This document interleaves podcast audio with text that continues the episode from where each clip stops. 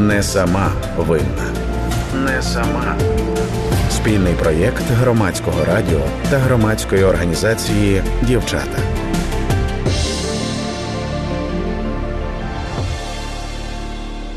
Я думаю, що це було пов'язано така ескалація е, не дуже добрих е, стосунків. Е, пов'язана була з тим, що я стала від нього залежна повністю. Була маленька дитина е, з нідерландським паспортом, і я е, не могла повернутися в Україну, бо він би не дав мені е, бумагу на виїзд з дитиною маленькою. Де ти зараз знаходишся? Я кажу, що в магазині, а я тут стою. А де ти є? Я тебе не бачу. Тобто, це такий був дуже сильний контроль над моїм життям. і Якщо я не відповідала на його телефонний дзвінок, то це навіть взагалі була катастрофа. Він міг дзвонити 20 разів е, е, за три хвилини, і просто істерика починалася. Вітаю наших слухачів і слухачок. Це перший випуск просвітницького подкасту Не сама винна. У подкасті ми будемо говорити про насильство щодо жінок, розповідати історії постраждалих, пояснювати, чому це відбувається, що робити і як захиститися за допомогою законодавства. На пальцях. Гендерно зумовлене насильство це насильство, яке вчиняється саме через гендер людини або стосується переважно певної статі. Це крайній вияв дискримінації за ознакою статі. Страждають від гендерно зумовленого насильства переважно жінки. Одна з найголовніших причин такого насильства це гендерна нерівність у суспільстві, де чоловіки зловживають своєю владою щодо жінок. Конвенція Ради Європи про запобігання насильству стосовно жінок і домашньому насильству та інші міжнародні правові документи виділяють різні види насильства. Серед них є фізичне, психологічне, сексуальне, економічне, домашнє насильство, а також примусова стерилізація, аборт, шлюб, каліцтво жіночих статевих органів, переслідування, сталкінг насильство під час військових конфліктів, торгівля людьми і, звісно, гендерна дискримінація. Зазвичай гендерно зумовлене насильство приховується у суспільстві через традицію звинувачувати жертву і лишати безкарними злочинців. Тоді насильство стає системним. Не сама винна. Чому законодавство виокремлює гендерно зумовлене насильство як явище?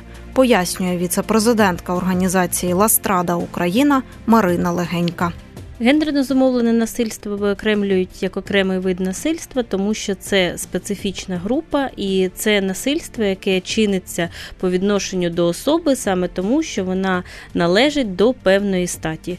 Це може бути або чоловік, або жінка, але е, знову ж таки, як показує практика і в Україні, і загальносвітова практика, е, гендерно зумовлене насильство в переважній більшості чиниться саме по відношенню до жінок, саме тому, що вони жінки. Це група, яка є специфічною, вона потребує е, спеціального захисту, спеціальних е, підходів до надання допомоги і в цілому спеціального реагування з боку держави саме на цей вид насильства. Щоб краще зрозуміти, що таке гендерно зумовлене насильство і як з ним можна боротися, ми розкажемо вам історію Марини. Після двох років відносин на відстані Марина вийшла заміж за громадянина Нідерландів українського походження. Пара виховувала двох синів, і весь цей час жінка страждала від психологічного насильства, постійного тиску і тотального контролю.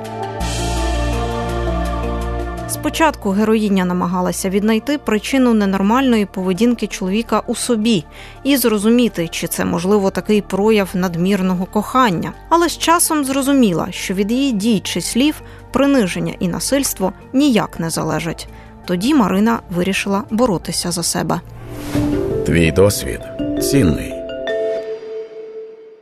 Я е, спочатку помічала, що в нього бувають якісь е, такі емоційні дуже реакції, е, або ревнощі, або щось інше, але ж я е, думала, що це більше е, його любов до мене е, і його забота. Тобто такі е, не дуже е, гарні ситуації, е, коли він міг мене на рівному місці ревнувати. Я думала, що це просто така забота, сферзабота, або така дуже велика любов до мене. Але ж коли я приїхала повністю в Нідерланди і стала вже від нього повністю залежна. Фінансово і в будь-яких других е, інших е, ситуаціях.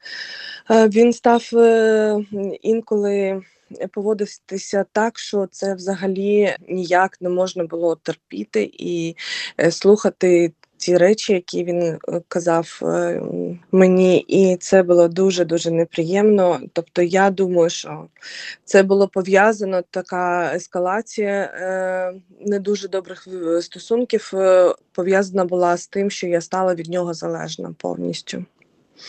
Була маленька дитина е, з нідерландським паспортом, і я не могла повернутися в Україну, бо він би не дав мені бумагу на виїзд е, з дитиною маленькою. Де ти зараз знаходишся? Я кажу, що в магазині, а я тут стою. А де ти є? Я тебе не бачу. Тобто, це такий був е, дуже сильний контроль над моїм життям. І якщо я не відповідала на його телефонний дзвінок, то це е, навіть взагалі була катастрофа. Він міг дзвонити 20 разів е, за три хвилини, і просто істерика починалася. Тобто, це був такий пресінг, якщо можна так сказати. І, звичайно, не одразу е, було фізичне насилля. Але я ж розуміла, що якщо це нічого не відбудеться, я ніяк не зміню цю ситуацію, то психологічне насилля воно майже завжди переростає фізичне. Якщо можна так казати, я дочекалася е, того моменту, коли він мене вдарив прямо на вулиці. Це був ринок. Він не те, щоб е, дуже так сильно, але ж е, під затилок він мені дав ляпа такого, що я подалася на іншу людину, так трошки якось е, з, з ніг зійшла.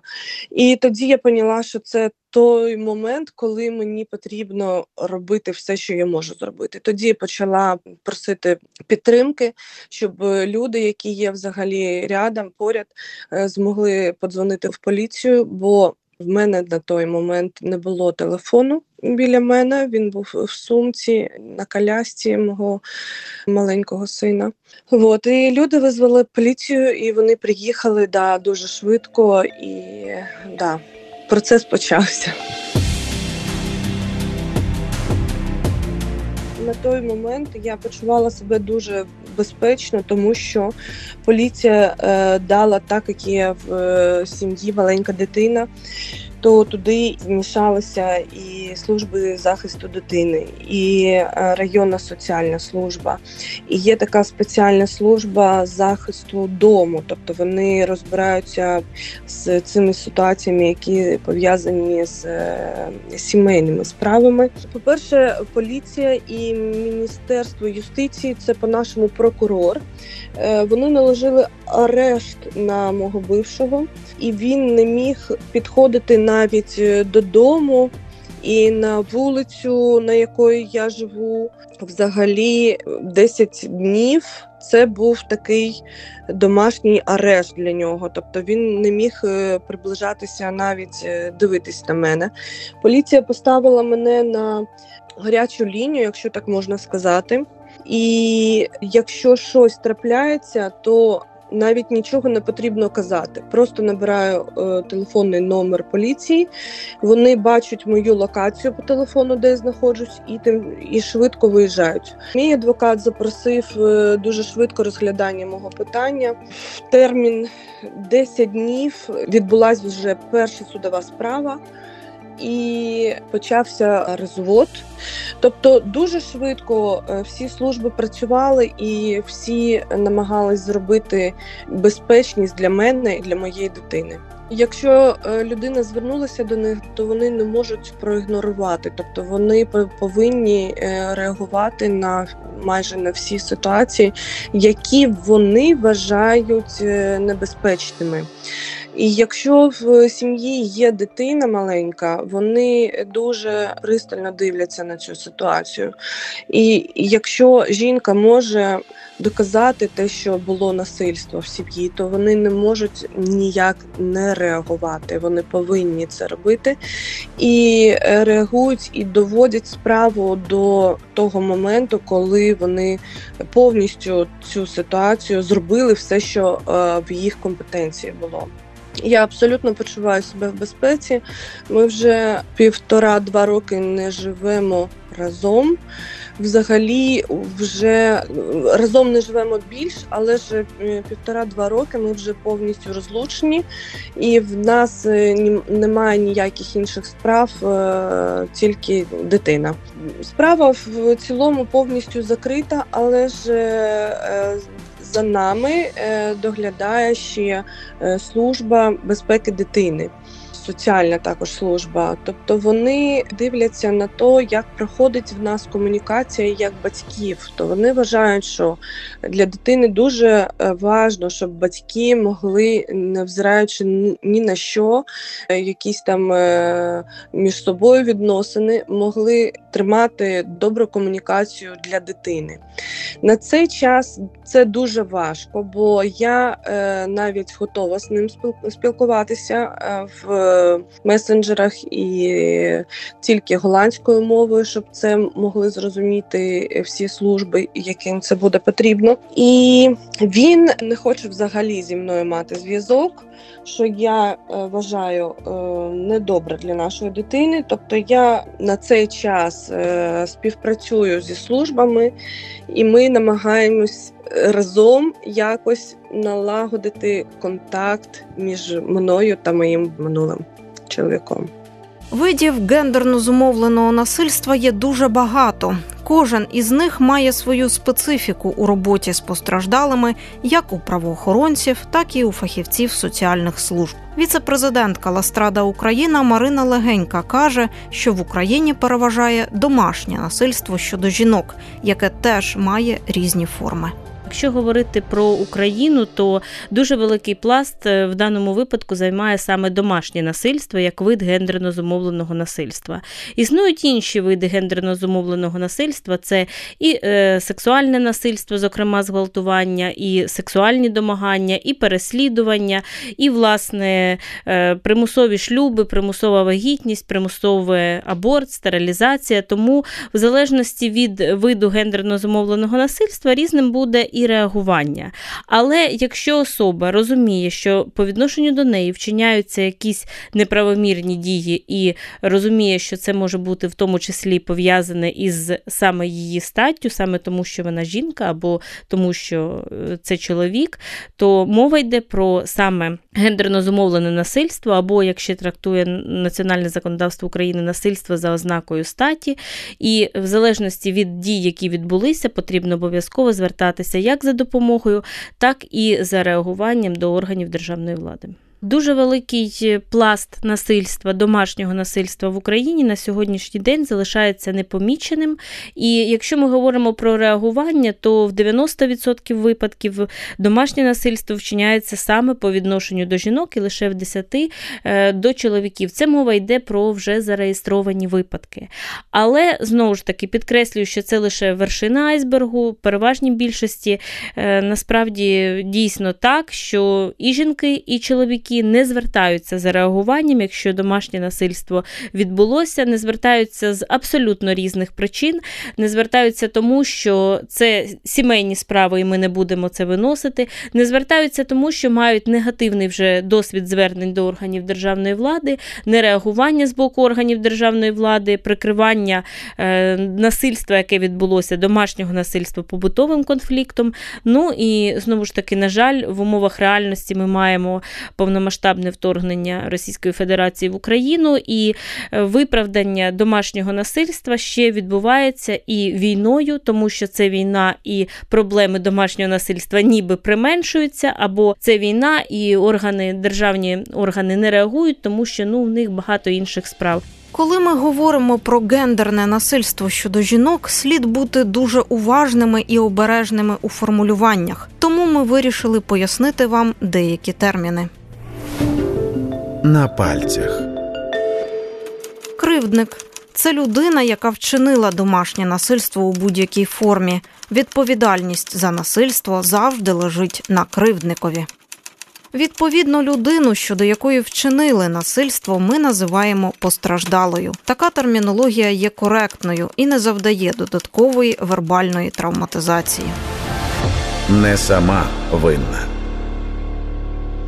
Українське законодавство за останні роки зробило кілька великих кроків вперед у питанні реагування на гендерно зумовлене насильство, говорить віце-президентка Ластрада Україна Марина Легенька. На сьогоднішній день е, Українська держава прийшла до е, ратифікації Стамбульської конвенції на кінець, то і вона набуде чинності в Україні із 1 листопада 2022 року. Це рамковий документ, це міжнародний рамковий документ, який несе дуже ґрунтовні і серйозні підходи, в тому числі для українського законодавства, стосовно як попередження домашнього насильства і гендерно зумовленого насильства, так і вже реагування на гендерно зумовлене, зокрема домашнє насильство. На сьогоднішній день українське законодавство вже зробило значний крок у приведення е, законодавства у відповідність до е, зазначеної конвенції, і ми маємо спеціальний закон про запобігання та протидію домашньому насильству, і ми маємо е, спеціальні норми в кримінальному кодексі, які передбачають переслідування за види гендерно зумовленого насильства. Це і домашнє насильство, це і сексуальне насильство зґвалтування, так і інші види сексуального насильства. Це і примушування до аборту, і примушування до укладання шлюбу. Водночас в українському законодавстві щодо гендерно зумовленого насильства досі існують так звані сліпі зони, пояснює Марина Легенька. Зокрема, наприклад, це переслідування, сексуальні домагання, які не криміналізовані в Україні, які є, які на превеликий жаль трапляються значно частіше, ніж про це хотілося б думати, і е, в тому числі українське законодавство має бути приведене до стандартів е, Стамбульської конвенції, як з точки зору визначення окремих діянь і змін до кримінального кодексу, так і змін до е, цивільного законодавства, сімейного законодавства. Ну, наприклад, на превеликий жаль, ми ще до сих пір маємо е, стандарти судової практики і якраз судові підходи, закріплені в тому числі в, в законодавстві України, які передбачають, що суд має всіляко зберігати сім'ю, і ми маємо рішення судів навіть у випадку домашнього насильства, коли суди дають строк на примирення, таким чином порушуючи стандарти Стамбульської конвенції щодо заборони урегування е, конфліктів е, мирним шляхом, якщо тут був факт домашнього насильства. Міжнародне законодавство у питанні гендерно зумовленого насильства має ширшу рамку і вищі стандарти надання допомоги постраждалим. Відповідно, Україні треба буде ще внести такі зміни у законодавчу базу і судову практику, попри те, що багато що вже зроблено. Мова йде якраз про Стамбульську конвенцію як рамковий міжнародний нормативно-правовий акт. І конвенція дійсно встановлює ряд видів гендерно зумовленого насильства, які не передбачає національне законодавство. В першу чергу це якраз мова йде про переслідування і мова йде про сексуальні домагання, які, на жаль, досить розповсюджені в українському суспільстві, але не визначені чітко і не є відповідно караними ні з точки зору кримінального законодавства, ні з точки адміністративного законодавства. Також це відповідні стандарти надання допомоги постраждалим, е, зокрема. Підвищена увага до притулків, зокрема, це передбачення компенсації, якщо відповідно таке насильство відбулося. І ці стандарти поки що е, не включені на достатньо високому рівні в національне законодавство України. Часто постраждала жінка може не усвідомлювати, що є жертвою домашнього насильства. Вона виправдовує насильство потребою зберегти сім'ю. У інших випадках гендерно зумовленого насильства постраждалі можуть швидше усвідомити, що те, що з ними відбулося, є злочином, але говорити чи діяти їм все одно може бути важко чи соромно. Віце-президентка Ластрада Україна Марина Легенька пояснює, що треба робити в першу чергу. Якщо людина, неважливо, жінка це чи чоловік, зрозуміла, що по відношенню до неї відбувається гендерно зумовлене насильство, будь-який його вид, включаючи домашнє насильство, е, потрібно реагувати. І реагувати обов'язково, розуміючи, що якщо ми говоримо про домашнє насильство, то воно нікуди не зникне саме по собі, якщо на нього не реагувати. Е, коло буде тільки звужуватися, а е, часові проміжки між актами насильства будуть звужуватися. І, на жаль, без реагування воно саме по собі не зникне. Тому звертатися потрібно до органів державної влади обов'язково, якщо насильство відбувається тут і зараз. Потрібно телефонувати 102 в будь-якому випадку е, і звертатися за допомогою до органів поліції. Якщо вже це те, що відбулося, е, і постраждалій особі немає прямої загрози, то з відповідною заявою можна звертатися до е, органів національної поліції за місцем свого знаходження. Також можна звертатися за підтримкою на гарячі лінії допомоги постраждалим від гендерно зумовленого насильства. Є ряд е, гарячих ліній. На сьогоднішній день існує дві гарячі лінії, одна з яких е, державна, це 1547, безкоштовна з мобільних телефонів, це урядова гаряча лінія. І, відповідно, гарячі лінії, які, зокрема, наприклад, діяльність якої забезпечує наша громадська організація Ластрада Україна, це гаряча лінія 116-123, короткий номер з мобільних операторів. Вона працює цілодобово, анонімно, конфіденційно дистанційно, і можна, звернувшись на цю лінію, зрозуміти алгоритм подальших своїх звернень, отримати е, психологічну, юридичну консультацію, соціальну, якщо потрібно. І також, звісно, е, я завжди наголошую про те, що всі постраждалі від гендерно зумовленого насильства, зокрема від домашнього насильства, мають право на безоплатну вторинну правову допомогу, тому обов'язково потрібно звертатися за такою допомогою до центрів бюро з надання безоплатної первинної. Правової допомоги. Точно так же, як цим постраждалим особам у випадку потреби буде забезпечена вторинна права допомога, це адвокат, е, який буде юрист, який буде допомагати в, вже в комунікації із органами державної влади в подальшому. Не сама винна. Подкаст про усе, що варто знати про гендерно зумовлене насильство. У контексті гендерно зумовленого насильства часто можна почути формулу розірвати коло насильства. Це означає говорити про те, що відбулося, не замовчувати шкоду, яку вам заподіяли, звертатися по допомогу до правоохоронних органів, соціальних установ і громадських організацій. Зазвичай непокаране домашнє насильство циклічно зростає і все більше шкодить постраждалій. Українські правоохоронні органи неодноразово фіксували, що найжорстокіші випадки насильства щодо жінок відбуваються тоді, коли є попередні звернення, на які належним чином не відреагували. Не всі жінки, які переживають насильство, наважуються розірвати коло після першого ж разу. Часто жінці стають на заваді матеріальна залежність від кривдника, відсутність окремого від нього житла, страх суспільного осуду і брак психологічного ресурсу для боротьби. Якщо ви впізнали себе і свою ситуацію у цьому подкасті, пам'ятайте, що не треба боятися попросити про допомогу. Не сама винна. Авторка програми Анастасія Багаліка, журналістка Христина Морозова, режисер Ігор Онисенко. Не сама винна. Не сама. Спільний проєкт громадського радіо та громадської організації Дівчата.